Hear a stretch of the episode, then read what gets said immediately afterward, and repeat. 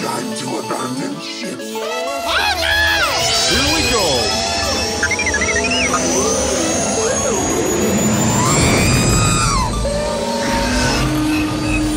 Can I persuade you to join us for a drink? It's a tradition.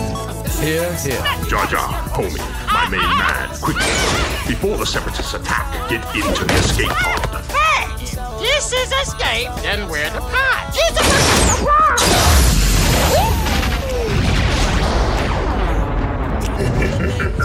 Welcome back to Star Wars Escape Pod. I'm your host, Josh, and uh, we have Blake joining us today for reviews of The Bad Batch, episodes 3 and 4. We had a couple episodes this past week drop, which was, uh, was a pretty busy week. We had two light speeds and uh, multiple reviews for The Bad Batch, Pinball VR. We even had the commentary, the final commentary track for Battle of Endor, Ewok Adventures drop on May 17th, 10 days ago. So that was great. And if you haven't checked those out, be sure to do so. But today, it's Bad Batch Review. We're finally catching up to episode 5. Let's get into it with Blake.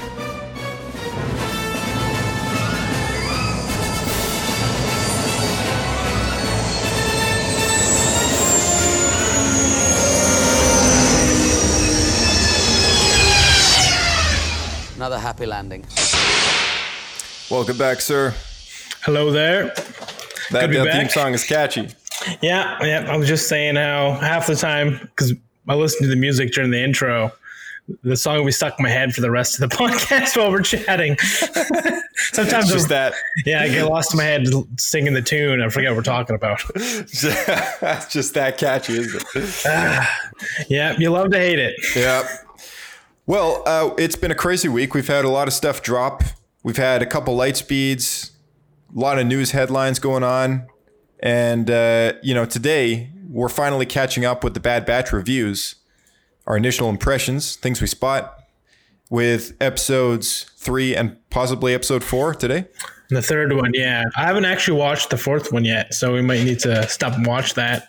With the third one, I uh, I actually didn't have as much as as the other two episodes from the Bad Batch, but uh, you you know you have a quite a long list, so uh, I'm sure a lot of my things maybe line up with possibly a lot of your things. So let's let's go with yours and Okay, well, start from the top. first note I got was like right off the beginning. We find out that the ship was damaged from the previous uh, attack from the I'm about to say stormtroopers, but from the clones as they're they're escaping, right? And it dawned on me that we, I don't think we've ever had a ship damaged by small arms fire before. Uh, was- yeah, it was the larger cannons and stuff, right? It was never just like stormtroopers Right. sh- shooting at the Falcon. It usually does, it does nothing. yeah, it's true. Yeah, a lot a lot of the time the shields or or just the hull is strong enough to repel that kind of And this- Magnitude. It's supposed to be a military vessel. Like these guys have a custom ship for infiltration. So why Yeah. is it so like chintzy? I don't know, man. That's a good question. Like I don't. I, it was probably just like needs of the story. Yeah, But to me, yeah. it makes this the ship seem kind of kind of weak. I wonder if the Lego set's just this week. They just announced that. I don't know if I want to buy yeah. it now. I heard they got I the want buy it? I heard they got the color wrong too. It's like oh, it's like a, a light blue. Yeah, it's a blue. Yeah, instead of uh, It's like dark gray, gray, bluish yeah. gray. Yeah, they should have made it gray. I guess. I guess it was just one more set that they were like, ah, we don't want to make another gray ship. You know, they're, they're all maybe. gray. Like Yeah, Millennium A lot- Falcon's gray. A the- lot of the time when they do a change like that, it's because they're given artwork that then was changed later before release. is true. Yeah, it is true. Uh, So- although the Bad Batch ship, though, I'm trying to remember if this is the sh- same ship that they used in the Clone Wars. Otherwise, it's been around a while, right? Mm-hmm. Uh, but it's possible that maybe this is a foreshadow of a future episode where they get the ship fixed and painted again. Maybe. Could be. It's also possible. I mean, we haven't even seen the fourth I episode mean, yet, so I wouldn't be surprised if they did like a custom paint job. Get some flames on there, some skulls. yeah, a nice Padme uh, painting right on the hull. Scantily clad Padme. For anyone listening who didn't know this, the original proxy animation episodes for featuring the Bad Batch in Star Wars: The Clone Wars had a scene where uh, Anakin Skywalker sees the Bad Batch's uh, ship, Clone Force 99 ship. And he sees a painting on the hull, which is just this really scandalous, like painting of Padme Amidala sitting on top of like a rocket or something like that. You know, So World War II style. Yeah, yeah. So funny, man. I the- loved it. nuke. And he's like, "That is not staying up there." he looks at Rex. It's like, uh, "Is there a problem, sir?" Like, yeah, That's that so is funny. not staying up there. It's hilarious. yeah, yeah, yeah. So on top of all the problems that they got with these guys, you know, take one look at their ship. There's Padme up there, but anyway, they took that out in the finished I'm animated episode. Surprise, but it's hilarious. It It's is like, so funny, man. They Yeah. want to let younger viewers watch it too, right? So yeah, yeah, yeah. There's that. I mean, it's a shame we didn't get that in there. It was a good were- joke. It was a good joke. It it was a good joke. It was. I mean, in my head, that's still canon. I'm also just curious about the ship in general. I wrote down notes from last week when we talked about episode two, and Mm-hmm. they said the name of it, and they said it was like a modified shuttle, whatever the name was. yeah. Omicron, I think it was. Anyway, Uh, yeah, it was. It was a, it was a ship I'd never heard the name of before. yeah, and I, I looked it up, and we hadn't actually seen it, but obviously you can't help but look at it and think it looks like a Lambda class shuttle. Yeah, it's it's very similar looking, you know, especially with the top fin, the wings on the sides. Uh, it's called the Havoc Marauder, and it's a modified Omicron class shuttle, attack shuttle. Omicron. Omicron. So yes, this the is the they made up. Yeah, this is the same the same ship that they featured in Star Wars: The Clone Wars, Okay. and uh, so yeah, in in total now as of today, it's been in eight episodes of animated material, and that is it. Like there's there's pretty much nothing else that's been in other than the Lego set that they announced, and which it should be dark gray, but It's blue. know. it's blue. it's blue. Why not? Maybe it's a different one. It's the original Omicron, not the modified. Yeah, yeah, yeah, yeah. Exactly. I am curious though if this if this Omicron it will actually be the predecessor to the shuttle, Imperial shuttle, or like the tor- tri-. Toydarian or the Lambda, yeah, the Lambda, Yeah. Lambda shuttle. Yeah, I wonder. You know, it's like, yeah, we've seen a few, we've seen a number of shuttles though. I mean, there's there's even uh, the black shuttle from Rogue One that Krennic drives all over the Yeah. place. yeah, it's kind of like a that one. pyramid one. Yeah, yeah, it's it's kind of strange, but it, they all got that similar shape to it, and even the Republic attack shuttle, which I have in Lego, I've always liked that one a lot. Uh, that one's also very similar in shape as well. They have got the cockpit, and then they've got the big, huge uh, passenger bay in the back, and then the top fin, and then the wings that drape down over the sides, Right. and uh, kind of making yeah. that triangle star pattern. Yeah, yeah, exactly. So if you if you look up just uh, yeah, Republic Attack Shuttle, if you just Google that, there's like a million different images from Clone Wars, from Lego, from uh, other stuff, action figure toys. You know, it's all there. So that that ship's been around a while too. Very similar design, but Fair the enough. Lego, the Lego set for this one's pretty. Makes fun. me wonder though. Um, no, I guess they're all different. I was wondering because like with the Falcon, there's uh, like there's a YT, you know, the YT series, but anything Corellian kind of looks similar. Makes me wonder if there's like a specific brand or company that like makes this style of ship. Yeah. Yeah, normally that's in the Wikipedia. I just think this this ship though has been around not very long and I guess they just haven't established exactly where it's from. Right. Uh, but yeah, I mean I, uh, eventually Pablo will write some source book that confirms a- another another updated uh, visual dictionary for ships and vehicles and it'll be in there. So yeah, that makes sense. we'll just have to wait another couple of years for that one to come out. They just came out with one like two years ago or something. So these visual dictionaries are always out of date. Why do they have a Gonk droid? On the ship? Yeah, it's so random. I don't know. Uh, you know, gonk droids. Gonk droids are uh, they're just portable power. power, sources, Yeah. right? Yeah. So maybe it's possible that they've required some portable power banks in the past, and They just I grab just- Gonk droid, just grab a it gonk on yeah. there.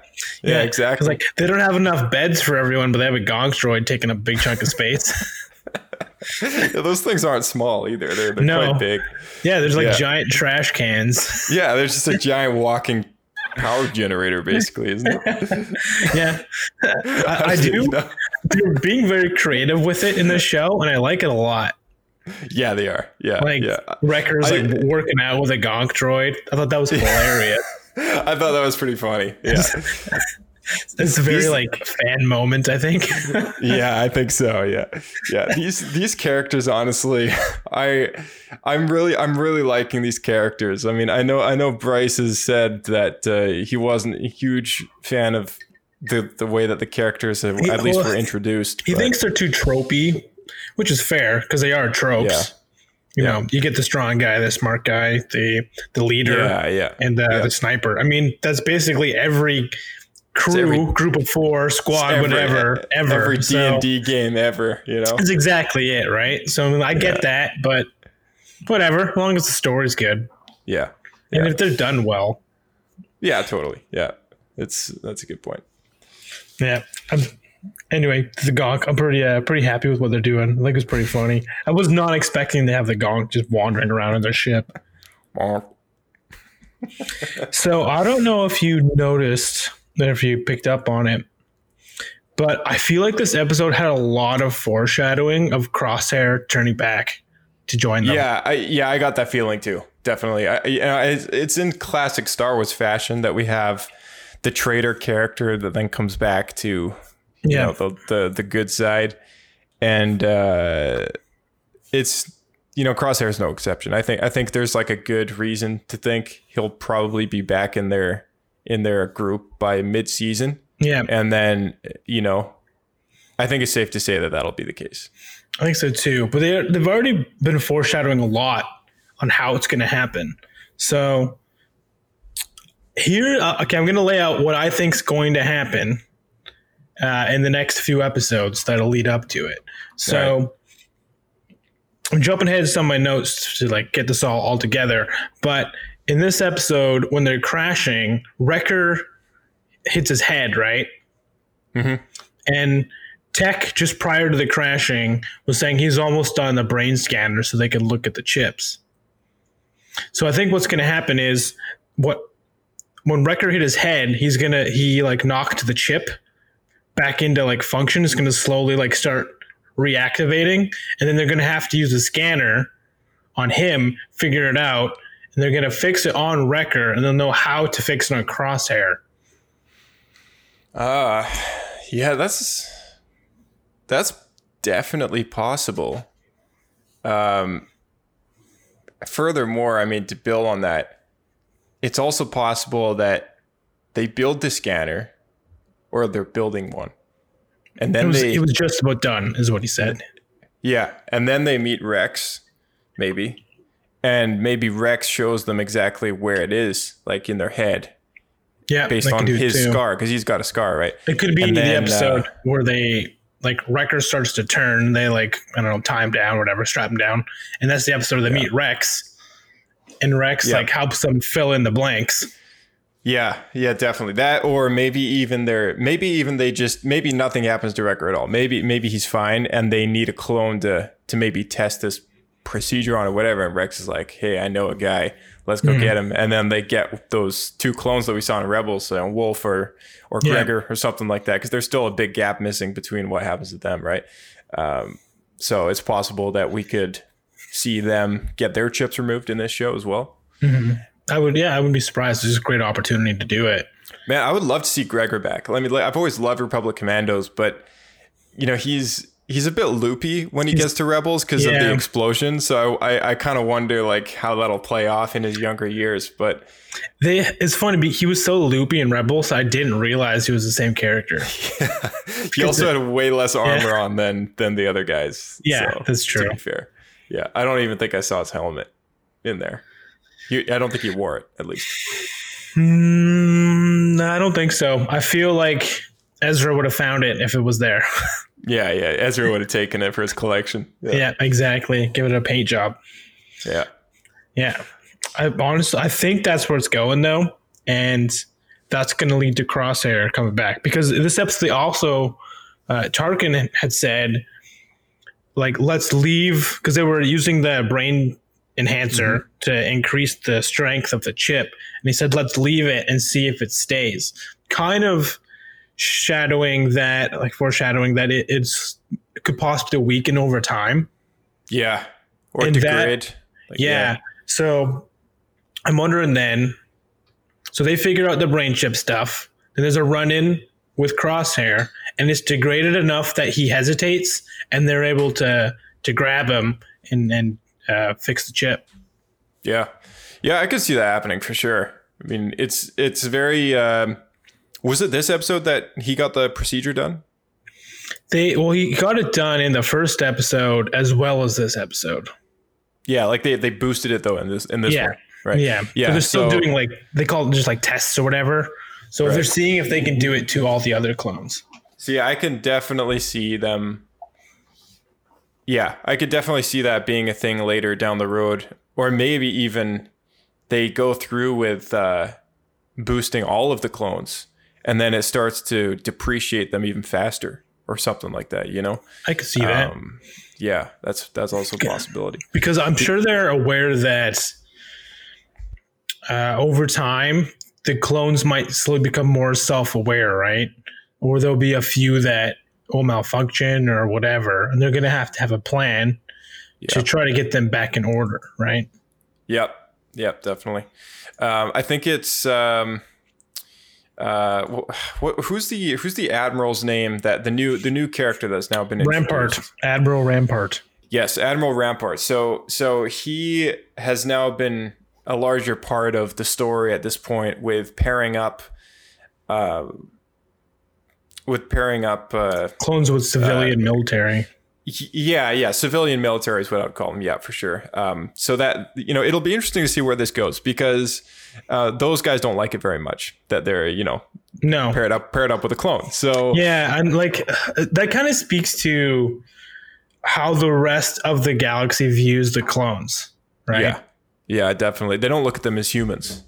Yeah, no, they, don't. Like I see them as like like a commodity, or maybe An, even an abomination or something. I, I don't know if I go that far. Maybe more like a like a pet or Yeah, something that'd be subhuman. So like yeah, like yeah. a They, wild animal or a dog or something, right? yeah, they definitely treat them like like lab rats or or um, they just dehumanize the clones. Yeah. You know, like like many many would.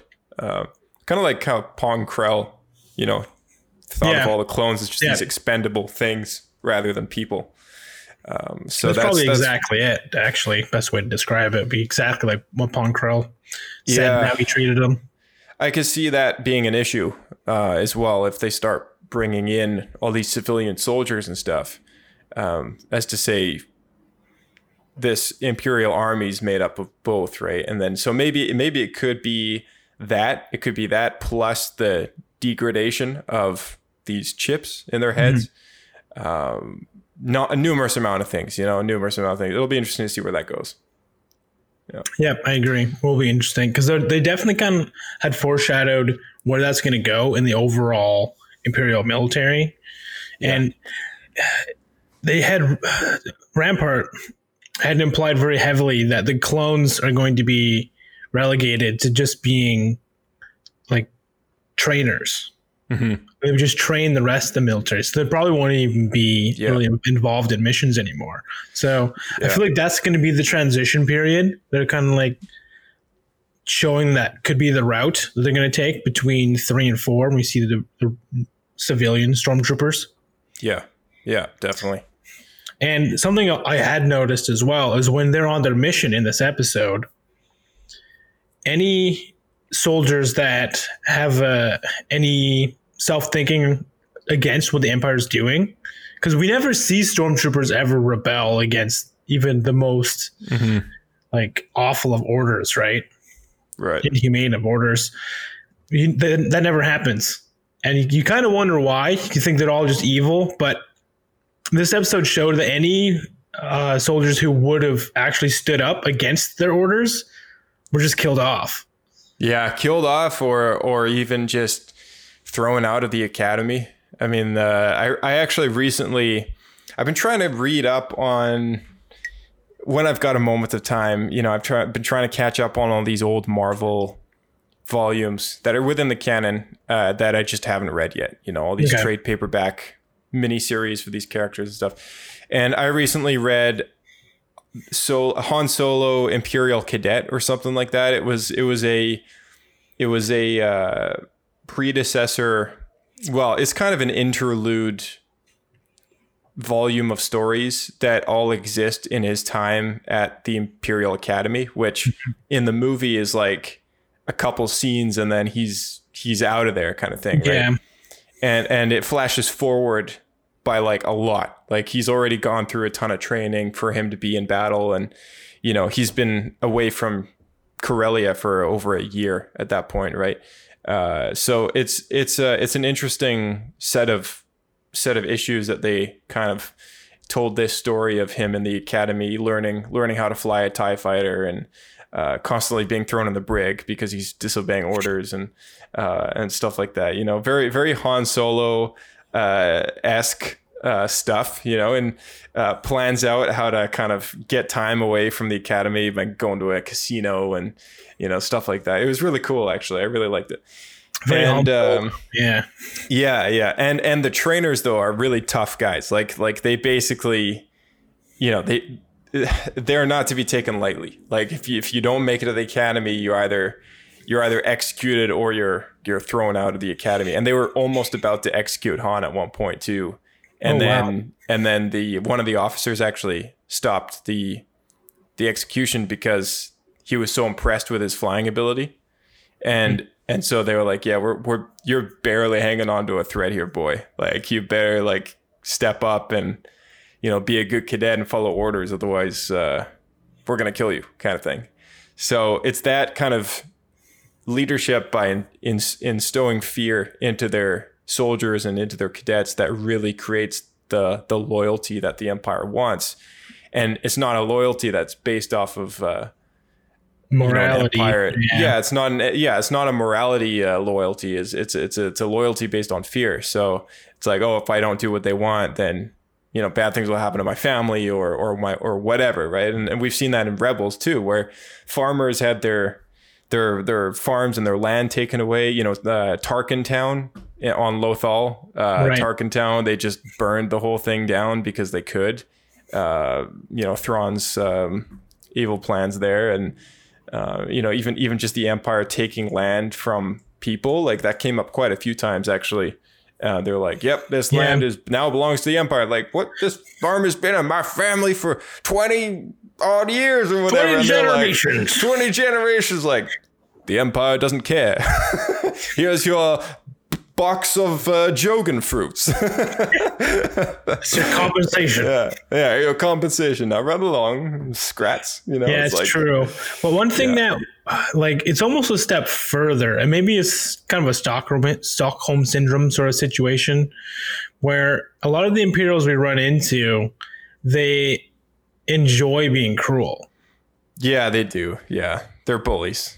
Yeah, so it's not even that like they're forced to do it against their will out of fear of their family. Like they straight up enjoy being cruel to civilians or whoever.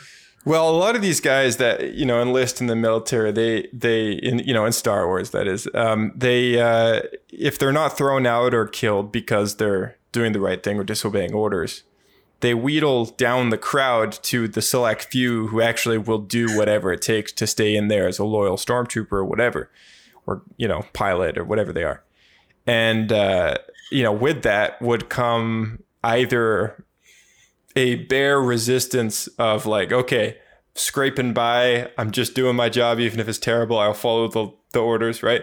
There's that. But then anyone else who isn't at that level will be above that and they'll be along for the ride because they want to as well, right? They actually believe in what they're doing.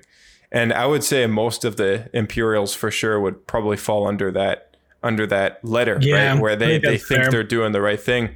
But then, of course, there's always a Mayfeld. You know, there's always a Mayfeld in every group of Stroopers. You know, uh, um, Mayfeld. You know, from Mandalorian. There's always somebody who will think otherwise and Yeah. realize like this is a terrible, terrible government, right? Yeah, and- and Oh, like most? Finn, even Finn as well. I mean, Yep, Finn uh.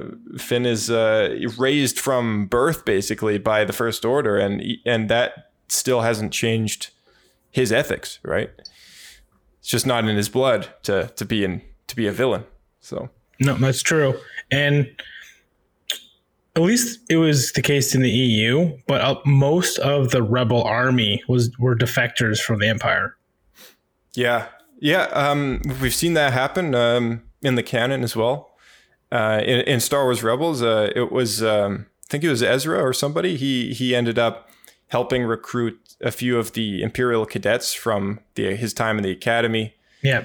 and uh, was able to let one escape, uh, Zare, who then spun off a kids book series, which is actually really enjoyable. It's called Secret Secrets of the Empire, I think it was, or back again. Servants Servants of the Empire. Uh, they're, back again. they're back. There and back again. Zare and back again. Yeah, yeah. The, the, Star four, the, Wars four, tale. the four part children's tale of Zare and back again.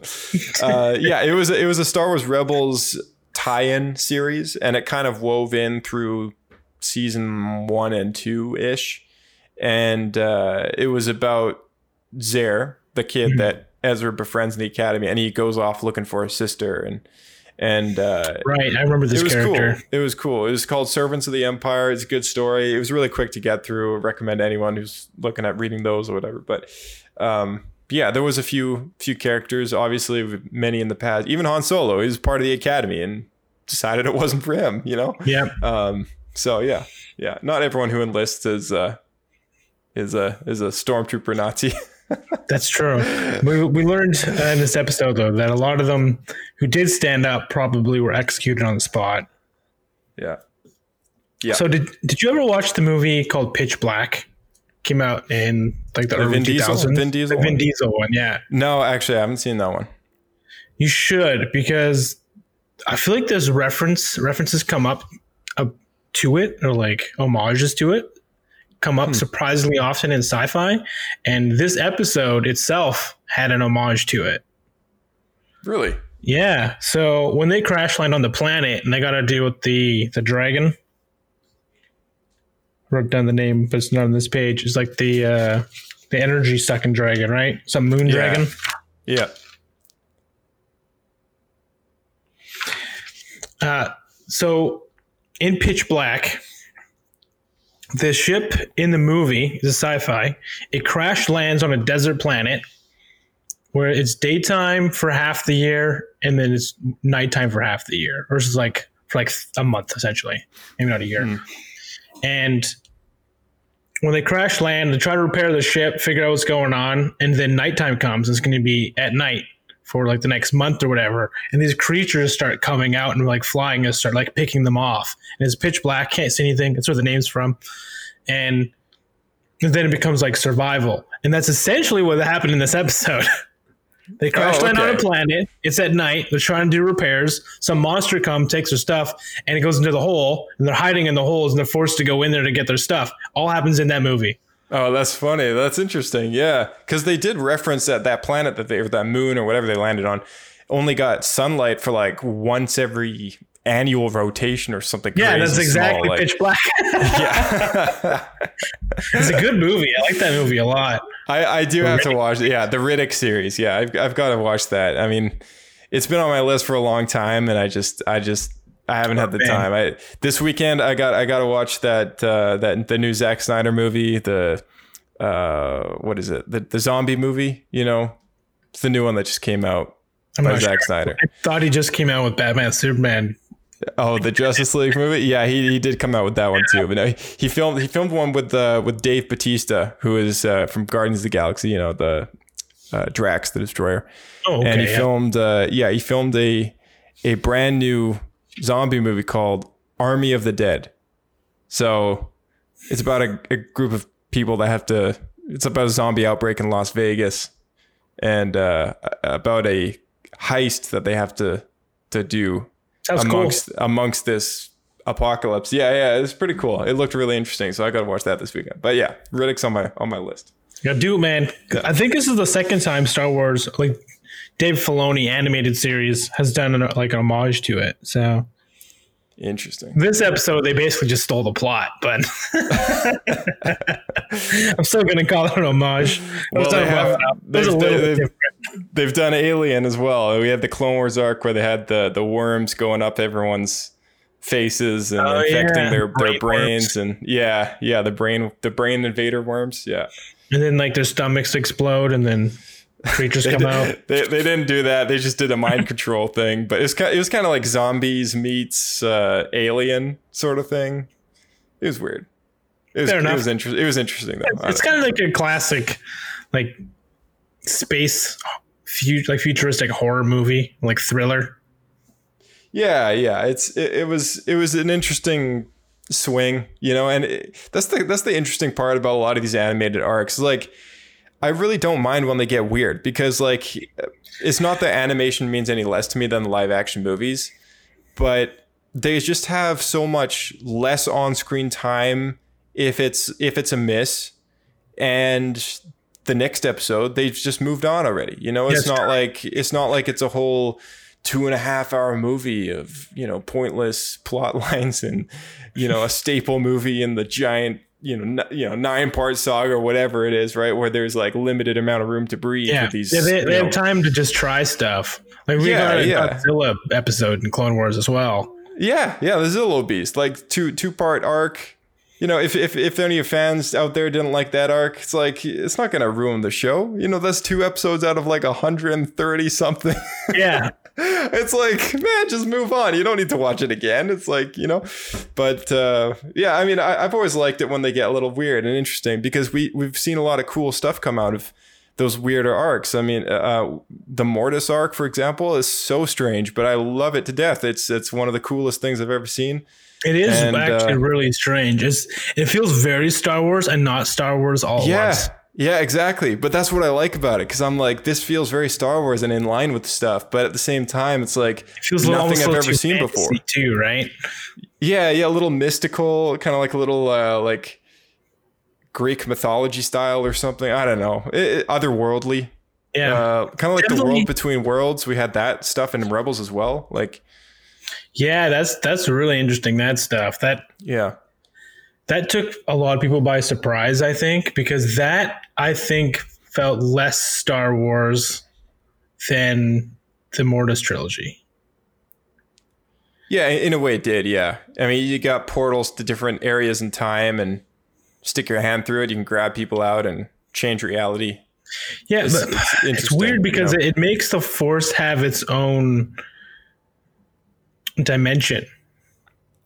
I think it does. Yeah, it does. And um, and I think that's part of what allows a little further explanation as to how these force ghosts operate outside of time and space.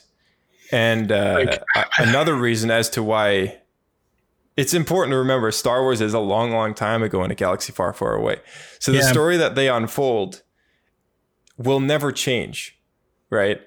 And as much as there was a fan theory out there to say that they could use the world between worlds to knock out the sequels from the franchise, I'm looking at you. Um, I read it online. there is there is yeah it's an online thing it's an online thing but i mean the, you know the fact that that's a theory is uh is quite frankly it's it's not entirely um possible for them to use the world between worlds to retcon those because they've already happened as a movie and so when they you did the whole timelines. Is what happened. yeah, yeah, yeah. So when they did the whole Ahsoka Vader thing, at the very end of that episode, it, they made it pretty clear that she was still alive and that something had happened in there that we just didn't fully understand, right?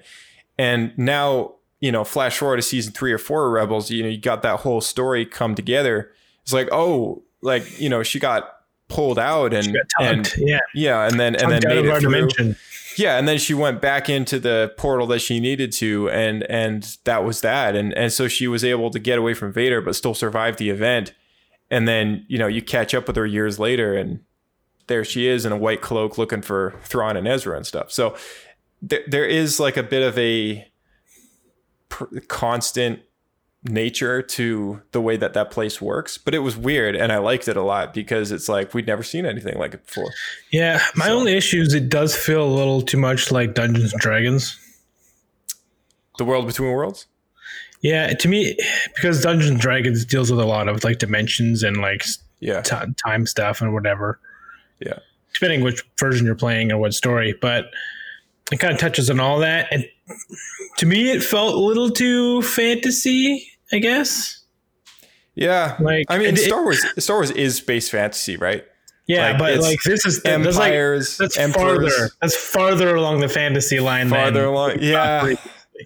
Yeah, I guess it gets more into the wizardy, the wizardy stuff. That's for sure. You know, the the magic, and uh, I mean, Star, that's what's so cool about Star Wars. That's why I find it so fascinating because, like, you got the the princesses and the the knights and the emperors and the em, the empires and the, you know the old man wizards and like you know that's that's kind of what it's built on, right? And then, um, and then you get that otherworldly kind of magic side to it. You got the Night Sisters and like their sorceries and uh, other different Force religions, like the that that uh, friend of Jar Jar, those those other Jar Jar looking species. Yeah, Um, no, you know, yeah, they're doing the, the- the witchcraft stuff.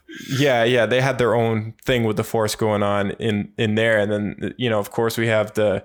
Uh, the Guardians of the Whills, and you know the Church of the Force that Lor Tekka belongs to, and uh, there's the so Bendu. many different. Yeah, there's the Bendu and and Mortis, and like how all these pieces fit together. And sometimes the answer is they just don't. Like they're just all part of this giant congon, you know, uh, jumble of, conglomerate. of Conglomerate. yeah, yeah. yeah. they're all part of word the not coming out. yeah, they're all part of the Greek salad that is the Yeah. force, you know, and and they all play these different pieces to the puzzle, and and the chosen one is also thrown in the mix as well, and and you get you get Star Wars like in everything in every aspect of every story like that is what it is, and and it's like there's so many different things in that story to tell. It's not always going to be the same thing. And and it's it's it's always cool to see something new, something different, and and then especially to see something that's been inspired off of something that we've seen in something else. You know, Yeah.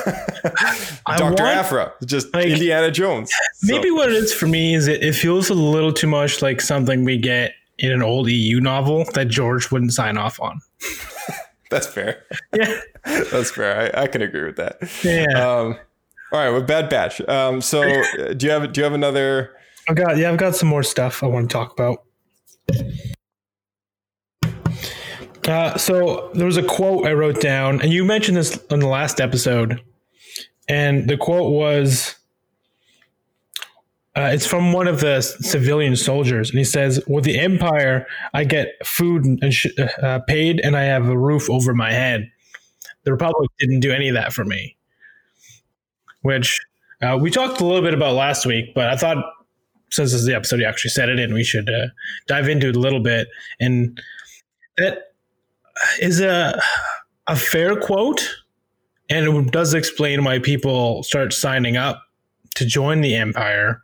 But I think it also shows, I guess the, the Republic was kind of stingy and cheap, and a big part of that was probably just due to all the corruption that the money wasn't spent where it should have been spent on people.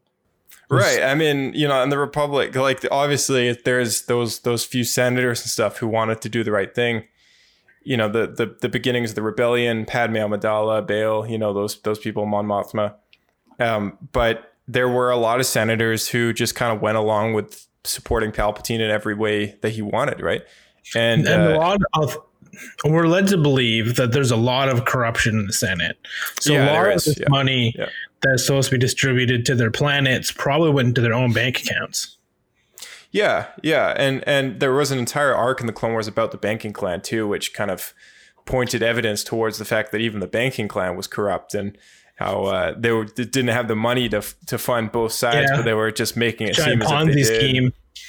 Yeah, they were like uh, money laundering, basically, uh, uh, in their own in their own way. They kind of came up with an explanation for that, and how there were secret funds being being uh, added to, which, in my own theory, was that, that those were the secret funds uh, that Palpatine was building for the Empire and uh, for the Death Star project and whatever Man, else. that makes me think though. It's actually because we talked about the currency last episode because that that was brought up uh, Yeah. from uh, Admiral Ramparts over the the telecom or whatever. Yeah. and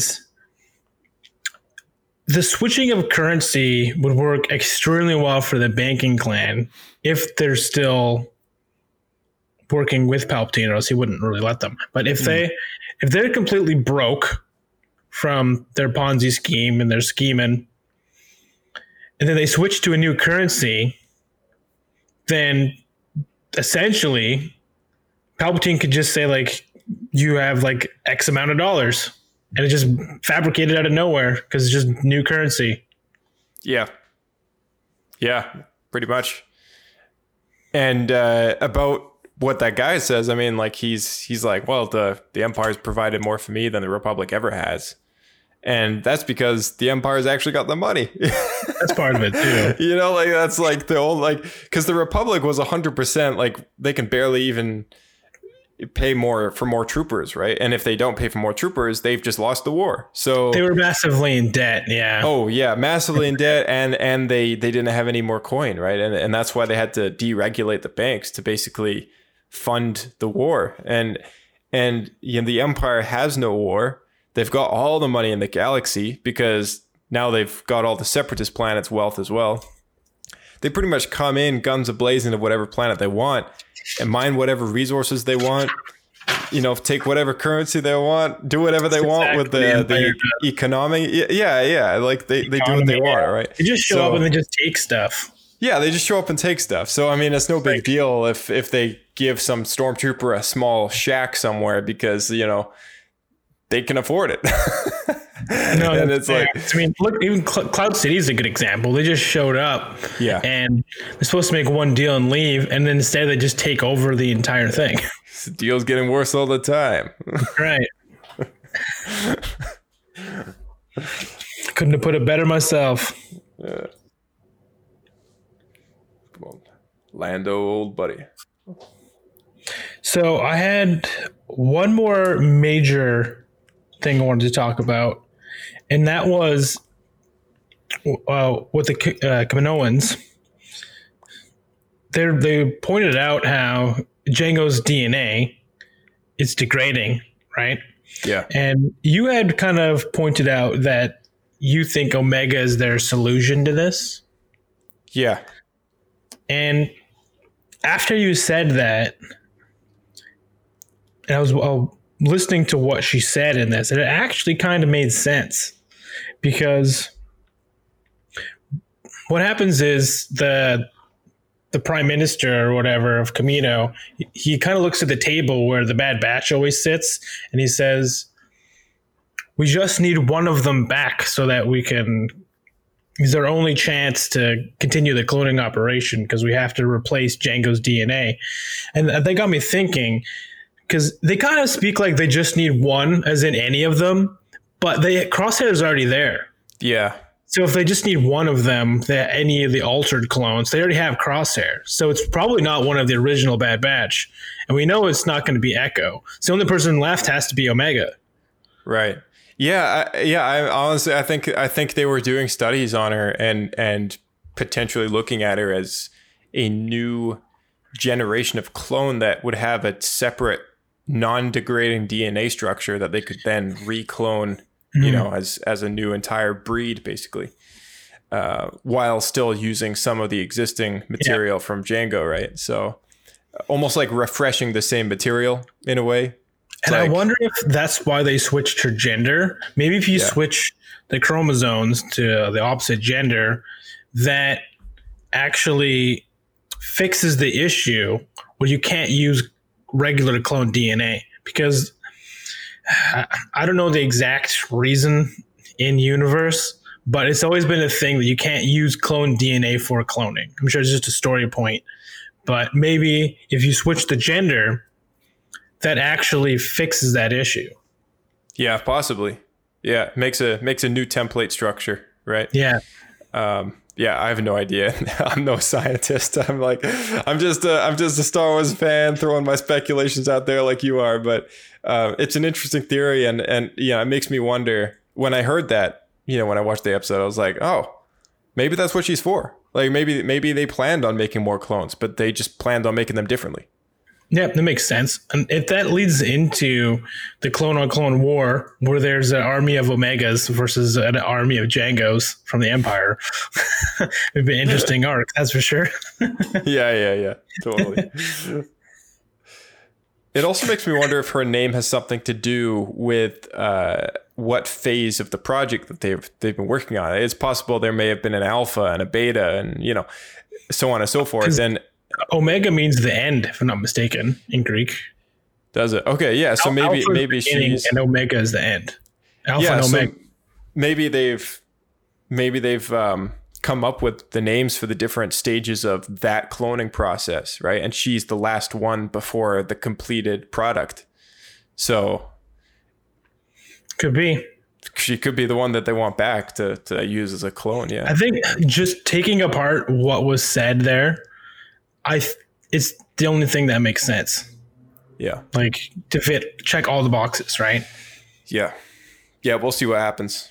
We'll see what happens. I think that one's gonna come uh, come true. I think you're onto something there. And so Shall we uh, dive I- into? I had one last thing. and It's Sure. pretty small. So at the end of the episode, well, it's, it's kind of a full arc. So at the beginning, the Hunter points out that Omega doesn't have her own bed, and in the end, a wrecker like made her her own bed in the gun turret. Yeah. But I got thinking, there's been an extra bed the whole time because Crosshair's not there. So why is she why is she sleeping on the floor? no idea. It's just like in universe, just plot holes. I guess I don't know. Maybe they maybe they have high hopes that Crosshair is going to come back and that they they haven't given up his bunk yet. I. Maybe, but still, then It's- it is still kind of a bed, It's right there. Yeah, it's still kind of a weird like. Okay, why didn't you think of that sooner? Like it's, Right? it's like she's on the floor. There's Yes. an empty mattress. Like, just right give it a, there. just, yeah, just clean it off. You know, nobody cares. At least it's He more was comfortable than the floor. the clean one. He was the one to point it out. You don't get used to the smell, so it's probably fine. It's probably the cleanest part of them all. yes, yes, true. His bed's probably the cleanest part of the ship. So I just picture her like getting into the bed, and then like one of the Bad Batch guys are like, "That's not for you. Get out!" like, kick her onto the floor, Yeah. like like kicking your dog off the couch. Yeah, yeah, yeah, yeah, totally. yeah, you know, that's something that stuck out to me though about about these characters, about these guys. They just they just kind of they've all been just so kind to her, you know, and and just really uh, Yeah. embracing of her into the family and and uh, it's hard to think any of them would ever you know raise a finger at her unless it was some sort of parental style you know Yeah. it's like don't do that again that's dangerous kind of thing uh, but yeah they're they're all like her older brothers and in a very uh Well, very nice sense. way My older Yeah. brother wouldn't let me use their bed. all right let's get into episode four let's watch this thing and we'll be right back to chat about it Okay, well, that was cool. We got to see George Lucas's Chairman Papanoida's home planet. You know, the the cameo. George Lucas actually once upon a time played a character in the background of Star Wars, which was known as Chairman Papanoida, I believe it was. Wow, I can't believe you remember that. Chairman Papanoida. I'm pretty sure it's Chairman Papanoida. Uh, yeah, Chairman. Does that mean the yeah. Pantorans are all just a big company? He's He's like, I'm pretty sure it's chairman. Anyway, we, we actually got to see Pantora this time, whereas in the Clone Wars we saw one of Pantora's moons, which was the episode with all the Talz, and it was the, the Clone Wars arc where the Separatists and the Republic bases were wiped out by the indigenous population there, which were all the you know the white furry beasts with all the multiple eyes, and the original chairman at the time was killed on the on that in, in that incident. I believe it was. It was that was when the clones were uh, were wearing their snow gear, and and they were kind of playing the peacekeeper, but the uh, Pantora settlers or the the diplomats that were there representing the Republic wanted to wage war on the Talz, and Anakin and Obi Wan were involved, and they were trying to bring peace between the two populations, and uh, yeah, it was a nasty scenario, but it worked out because the you know the the the, the guy ended up getting stabbed and and uh, the senator ended up rectifying the situation. So that was that was a good arc, but that was a moon. It wasn't actually Pantora itself. So now it was cool to actually see the homeworld of those people and effectively the cameo character that George Lucas plays in the movies.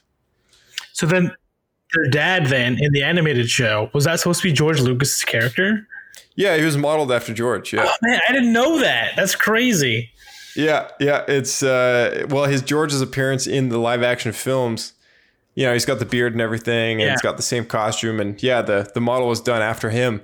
He just didn't do the voice, but it would have been so good if he had done the voice. Can you imagine if George Lucas played the voice of the dad? Oh, man, It's it so would have been funny. it would have been the best. Yeah. They kind of took my daughter. well, yeah, they, they took my daughters. Um, think I might need a Jedi's help. I heard that, that I'm heard so they're good. the guardians of peace and justice in the galaxy or something like that. Oh my gosh, they should have done it. They should have done it. It was so good. And he was still in charge of the show at the time, so he definitely could have could have done it. So tell me, was does Pantora look like what you expected it to? I never really had any expectations for what Pantora looked like, but it's it's cool. Like it, it looks different than than uh, I guess other places we've seen before. Just thinking back, and this is probably just because of the tower that Omega was hanging from. Yeah. But uh, it's almost to me like a mix of like a, a modern city like Coruscant, but with a little bit of an Aladdin twist to it. Yeah, yeah, a little bit. Yeah. Uh, Maybe now. That's right. Man, we sing that show like we sing that song like way too many times on this, On this show. I mean, podcast, yeah, yeah, that's yeah, true. yeah. It- like anytime Ezra Bridger comes up, and you know how he's like the, the Star Wars Aladdin. Yeah. Yeah, yeah. I mean, he definitely was designed after that. What's that? Street rat. Street rat. He needs a musical. Lothal rat. What do they call it? Scrum rat or something? Scrum rat. Yeah, yeah, yeah. Scrum rat. A filthy scrum rat. What's that? Scrum rat. We should do an episode where we do an Aladdin musical to one of the Oh rebels. yeah, yeah. Like a Star Wars Rebels Aladdin version. Yeah. It'd be a lot of fun. A lot of work too, but could be good. All for just a joking.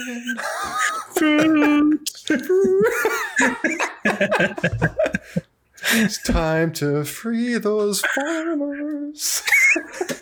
Just the same tune for the entire thing. Just every line. anyway, so uh, we, we got a bad batch on Pantora. Interesting story. We, we get Fennec Shand showing up, um, you know, Yeah. voiced by uh, Mingwei Mingwei uh, Shin. Ming- Man, it, it, it's it's always easier remembering a name that has one word to it. It's always trickier One remembering a name that has uh, that has three. Like Chris Pratt. Chris Pratt, exactly.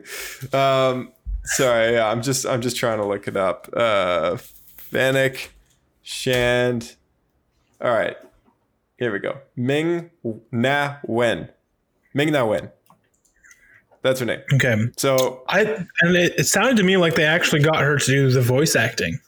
uh, yeah, so she she did actually, and That's um, pretty cool. Yeah, yeah, and and, and you know to, to to remind anybody out there who doesn't know, she's the voice of Mulan from the original Mulan back in the 1998. Uh, Oh, that's why I recognized her voice. yeah, yeah. didn't She also she plays. Uh, she also plays Melinda May in Agents of Shield, which is one of the primary characters of that show for the whole th- way through.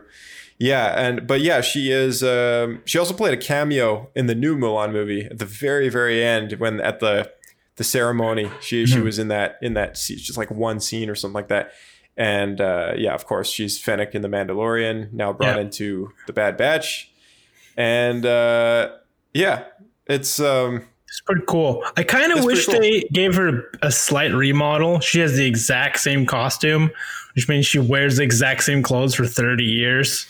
I think they wanted to make her at least her helmet the same, but yeah. Um, I'm pretty sure the whole costume, same robes and everything. was it exactly? It looked very similar for sure. Yeah. I don't. I don't know if it was there. There might have been some details missing um, from Mando to to.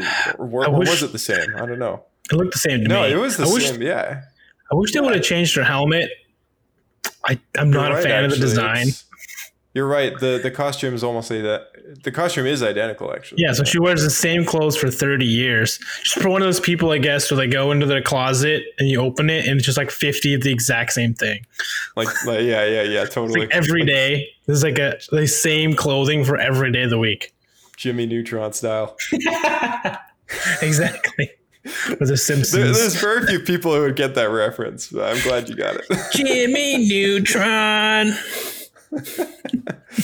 So, yeah, we got Fennec showing up, and uh, you know she's here to hunt down Omega, cash in on some reward. I wonder who she's working for. Yeah, that was my big question too. I feel like the simple answer is the Kaminoans. Because they've Yeah. already pointed out that they want her back. Yeah, And the Empire is hunting all of them, not just her. They don't know she's special. right. So would anyone else look for her? I feel like it has to be the Kaminoans. Yeah, I don't know who, who anyone. Yeah, no one else knows she exists. who she who she is. she's so- important. yeah, so yeah, it's got to be her. And um, And they've hired bounty hunters before with Jango. They have, yeah. They've enlisted bounty hunters in the past to, to be their clone templates. I mean, it's you know who knows that they might have a couple connections there for sure. I mean, it, it's possible that Fennec might even have known Jango once upon a time, uh, which in the Mandalorian it's never confirmed whether or not she did, but you know, she does work with Boba Fett in the future. So I think we should both come up with the craziest theory about it right now. It's like the most obscure thing the most obscure thing for Fennec. for why she was hired who hired her. I'm going to say she was hired by Boba because he doesn't want his genetic code to be used for the clones any longer, and this is his chance. Oh, I see what we're doing. We're, try- we're trying to make some fan theories to Yeah, to, that's right. to those weird ones that you see online. Okay, right. You heard it here first. Boba's behind it. Boba's behind it. Little All right. Boba, short All Boba. right, all right. Stumpy Okay, I think, I think. I'm just, I'm just Spitballing winging it here. Yeah. All right, yeah, but I think she might have been hired to hunt down Omega because they may have used some of Fennec's DNA to make Omega. So she hired I herself. Yeah, yeah, yeah. She's hunting down her mini me. I don't know. Maybe, maybe Omega is the crossover clone between Jango and Fennec. She's not a clone at all. She's an actual daughter. Nice. Like we're onto something here. Hopefully, Dave Yeah, Filoni's listening. He'd like, "That's a great idea," and I'll go with that instead. Yeah, yeah. They'll they'll they'll, they'll change it. They'll change it. Um, yeah, it was cool. It was cool. It was an interesting episode. I love how Tech played the uh, uh, the pretend droid and Echo? tried to swindle some money. Or sorry, yeah, I, I like how Echo tried to play the pretend droid and Yeah. swindle some money out of the shopkeeper. That I was, was not funny. expecting that at all. That was a very Star Wars D and D moment, and I loved it. oh yeah, I loved yeah, it yeah. a lot. Like, He just uh, reluctantly like gives in to pretend to be a droid. Just yeah. like okay, roll a uh, roll a deception check for for deceiving the shopkeeper Yeah. that you're actually a droid. Okay. Boom, critical. Yes, it's like the GM's like, oh thinks you're a man, droid. yeah, He yeah, offers you two thousand. yeah. oh, you 2000. What? No, I'm gonna flip a light side token here. A, a gamble for four. It's like, FFG there. Runs using the FFG system, not D twenty. yeah, yeah. That's the only one I know. Forcing it to happen. Boom. Yeah, I love Um, he gets back there, and then there's just these all these droids Yeah. They just they know the truth. right away, Uh, and then it was like what two minutes later, Tech calls and says, "We need an army of droids." Yeah. what are the chances? Right? What a coincidence. Oh, I, I do kind of like, covered, boys. I do kind of like when they they think out the storyline enough for a lot of these stories where it's like everything falls into place at the end, you know? yeah, yeah. One thing that I guess runs counter to that is I felt like Wrecker was totally wasted. Like he helped take part of the ship, but then he ran off to help Omega, Yeah. Got knocked out one punch, That's and ran back to the ship and accomplished absolutely nothing. Oh yeah, yeah. He- Well, he lifted some stuff out of the ship for repairs, but yeah, It's it's like true. the I second I half like- of the episode. He didn't oh do yeah, anything. yeah.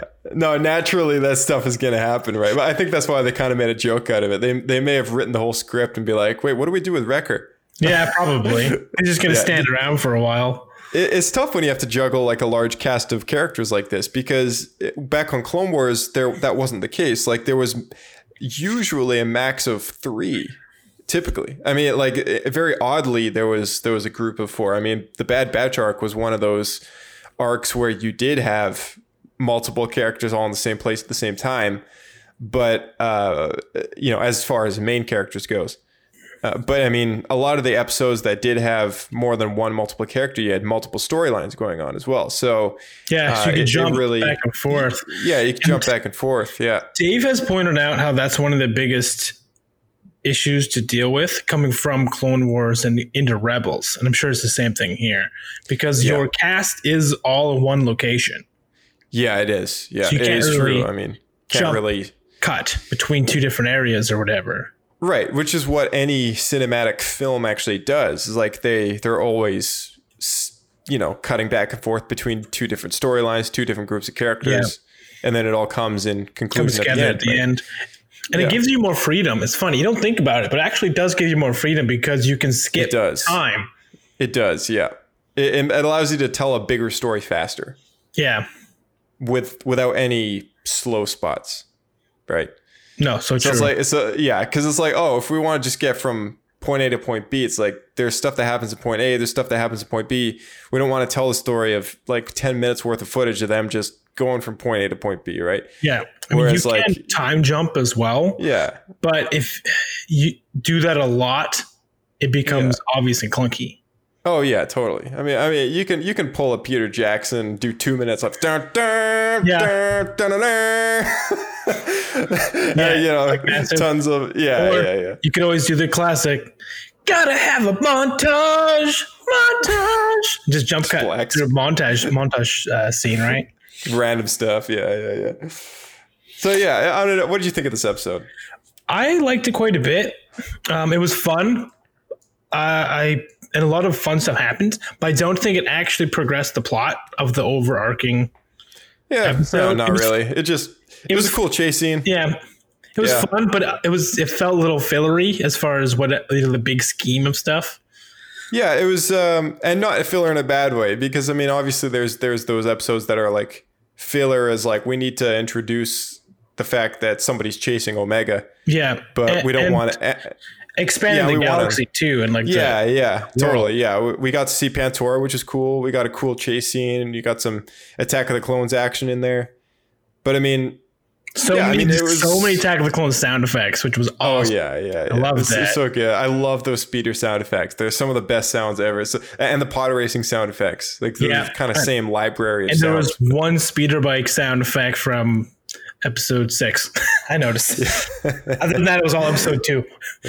yeah, yeah. Episode two is the king of speeders. That's for sure. But Yeah, the whole opening, man, like it, it felt a lot. The whole scene jumping on speeders, speeder roofs and stuff. It felt straight out of Attack of the Clones, which was pretty cool.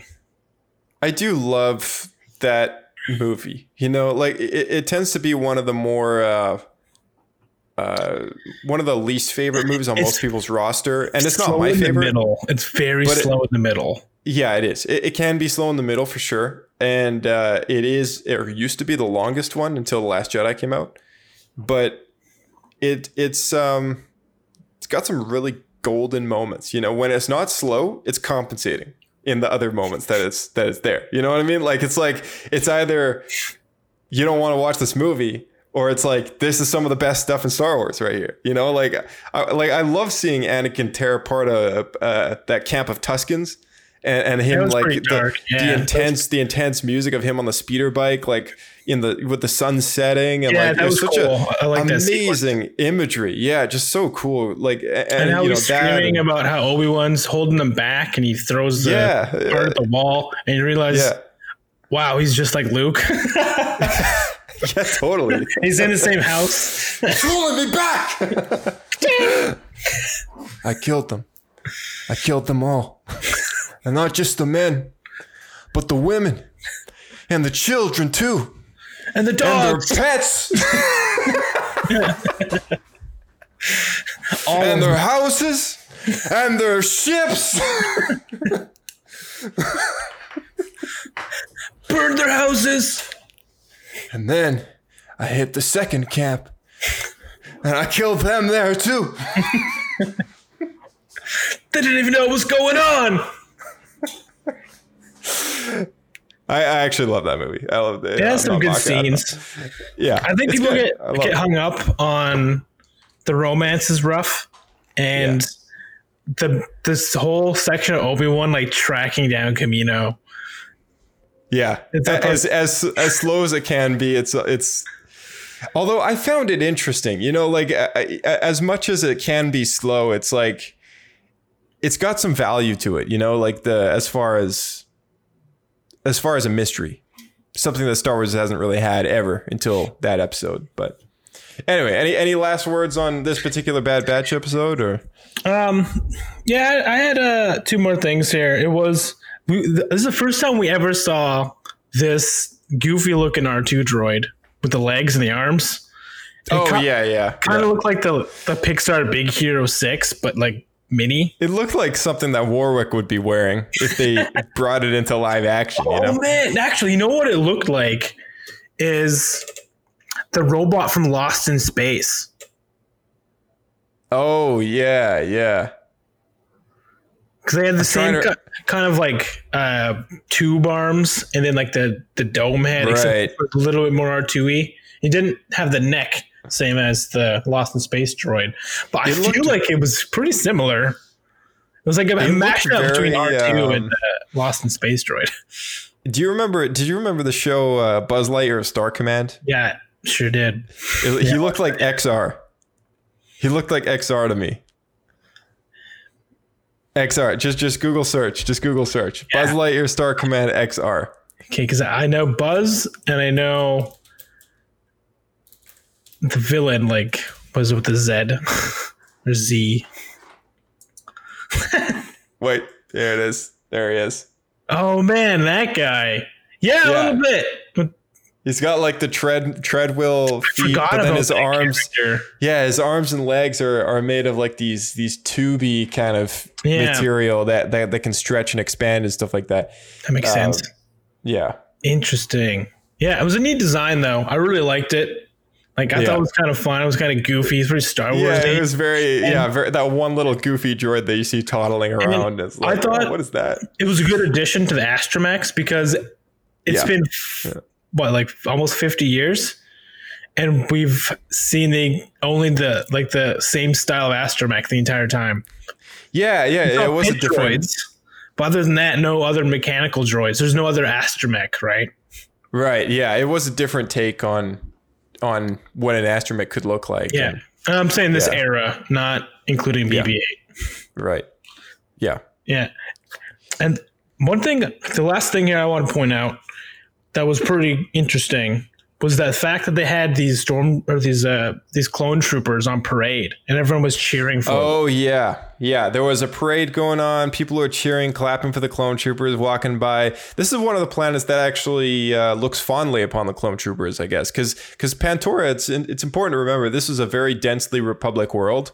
Like you know, Chairman Papanoida was was a Republic. Uh, uh, well, he, he you know he he was the chairman of the planet, and then it was um, Senator Chuchi or something like that, that which is the the blue chick Yeah. was the senator of uh, of Pantora, and she was a friend of Ahsoka's and a friend of Padme's.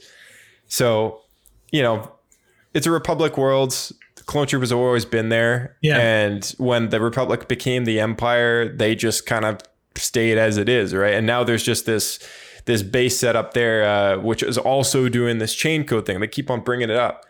Uh, they come and exchange your Republic credits for Imperial credits and get your chain code as well. Yeah. You know, it's like it's funny how it's looking more and more like Nazism. Oh yeah, yeah. I mean, it's it's leading up to that, right? Because that's basically what the Empire is, and Yeah, it's so it's very cool to see the development of that. But I, I find it interesting though that like every planet now that they've gone to, they've really mu- they've really insinuated this chain code thing. Yeah, It's like you can't escape it's the law everywhere. kind of thing. Yeah. It's everywhere. Yeah, it's like they're they're really enforcing that uh, that the fact that they're being outlawed because you know they can't get one of those. So Yeah, Um, that's true. Well, they got yeah. the ability to make their own chain code now, and that we find out in this episode that Tech can now scramble their ship signature. Yeah, they can scrabble the ship. Uh, yeah, and and if they steal those chips or those cars, then I guess they could make and forge a chain code. But Yeah, they gave all the whole- ones that they had. No, to, they got a whole box. Echo Oh, stole an entire box of like sixty, and he they just quickly coded five of them and handed them out. Oh, gotcha. Okay, yeah. So they, they still have have, like fifty-five They or got a whatever. lot. Yeah, Yeah, like a- yeah, okay. half a box left. Interesting. Man, to to have a to have a crew like that, you know. But here, here here's the thing that I, I find it interesting about Tech and Echo are both tech people. Yeah, I know. It makes it and it, it's a little it's a little jarring man like like I, I need i need them to do something with echo soon because like he's very much taken a back seat in this show yeah, yeah, it's true. i mean we're talking about record taking a back seat but like like it, every single episode feels like echo's just the one in the back seat and we're really being like you know given these main four other people uh, to spend more of the story with and and and echo is like just wa- washed under the rug kind of thing it would be cool to make him different than like, kind of like a hybrid between because I mean he is a cyborg kind of thing, so it'd be interesting to do something a little more in that in that line. Whereas like w- we brought it up before, where he's constantly perpetually has this like screwdriver arm. Yeah. it'd be cool to have like a robotic arm that just had a bunch of Swiss stuff in it, Army and then knife. Yeah, the Swiss Army man, and he would just kind of be their version of an astromech, right? So like Tech is the really really smart one and could do things on the computer and stuff. But anytime they need a droid for anything, That's the part he's like- kind of doing now. It's just the problem is every time he's given the job, he quotations can't get it done fast enough, and then like something happens where he doesn't need to finish, whether it be wrecker or tears off the yeah, yeah, the- yeah. The was it the uh, like the locking. Yeah. Maybe clamp. It, it would be cool to see tech do upgrades on Echo, right? Oh, or something like cool. that. And and maybe they can turn him because he's an ARC trooper. I mean, like they, they could turn him into like the ultimate assassin. Uh, true. like you know, with with like a flamethrower arm or or something. Like who knows, right? Like, anything. Super battle droid arm, put it on there. Yeah, anything like like and, something Watch that those like, changes. watch those. More like watch that arm cannon. um, it would be cool to see them, uh, you know, him whip out a vibro sword or something like that in the future. I don't know. Yeah, just like just There's- something, Yeah. I agree. They need to find a better location or fit within the crew for Echo. I totally agree with Yeah. that. He does. yeah, It's funny because he's supposed to be the new guy, and it feels like the new guy who hasn't found his place yet. yeah. It, feels like the new guy's still the new guy. Like Omega feels more of a part of the squad now. Than, That's true. that is true. Oh man. All right. Any last words on this episode before we wrap it up? Uh, this one was a lot of fun. Uh, wasn't as much to talk about as far as um stuff upcoming, I think, compared to the other ones. There's less hints and foreshadowing. Uh, so I'm really looking forward to see where it goes. But now we know they're on the run. There's a bounty hunter after them. So it's going to be interesting to see where they go. I think they got more rations, but maybe they didn't. Maybe they, they took off before they even got any food Yeah, or any water or anything. Yeah. Hmm. Yeah, it'll be interesting to see where the next one goes. I mean, maybe they'll have to do that. Maybe they now they got money. Now they got two thousand credits, so or three three thousand or whatever. So now they can go and buy themselves some food.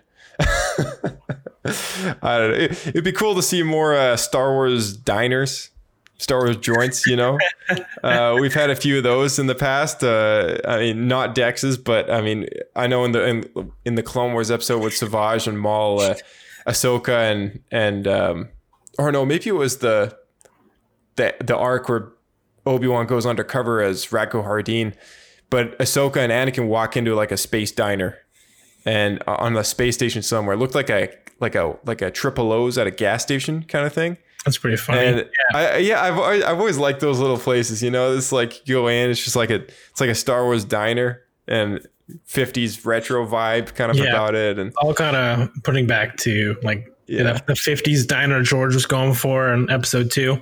yeah, yeah, it'd be cool to see, uh, you know, some sort of some sort of reference there as well. it's a good point, you know change because I I feel like we get a lot of like dive bars. Yeah, yeah, yeah. Uh, it makes me wonder if we'll ever go back to Coruscant in the show. I don't think we will. I think they're going to try to avoid. Yeah, I don't. Think I think so. I think these characters are going to be starting to be pushed out, right, Yeah. out towards the outer rim. I think, so that's what's going to happen. as they're yeah. on the run. That makes the most sense because that's where the Empire has the least control. Yeah. And at some point they'll get Crosshair back, I'm sure of it. But I mean, the question is, are they going to get him back on Kamino or are they going to get him back while he's hunting them down somewhere else? Right. Yeah, I see story for both because on one hand, Tech now has the brain scanner that he built last episode. Yeah. So they now could find it. And if they do find Rex, they'll have the means to take it out.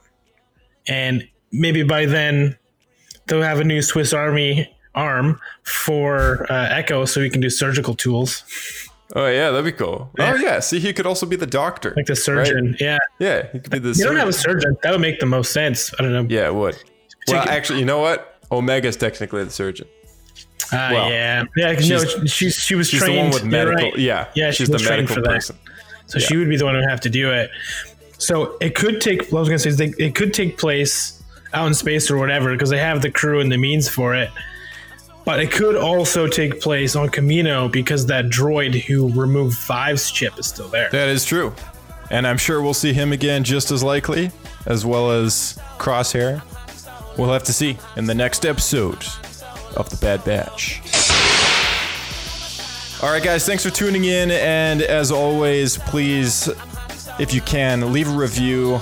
Slap those five stars up there if you're using an iPhone and Apple Podcasts. If you're using another platform, they don't have a rating system, don't worry about it.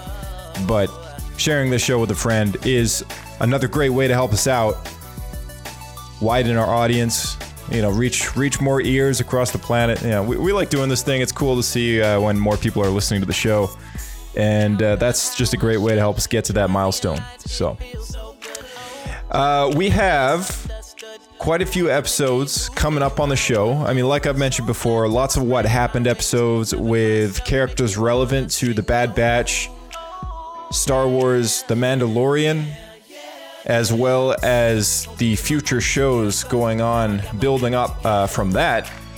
Of course, now with the recent news of the Rangers of the New Republic being canceled, you know, we're likely going to have a few less characters to cover. But we have enough of a list that I feel like it's relevant to keep going with that. I know Boba Fett and Thrawn are pretty high up there. So we're going to be getting into that stuff eventually. Now that we're on top of these Bad Batch reviews, we're going to stick with it until the end of the season. And very likely after that, we'll have an after show delivered to you by our co host from the Clone Wars, Diego, and myself, continuing the series from Clone Wars Talk to Bad Batch Talk. And we'll see where it goes from there.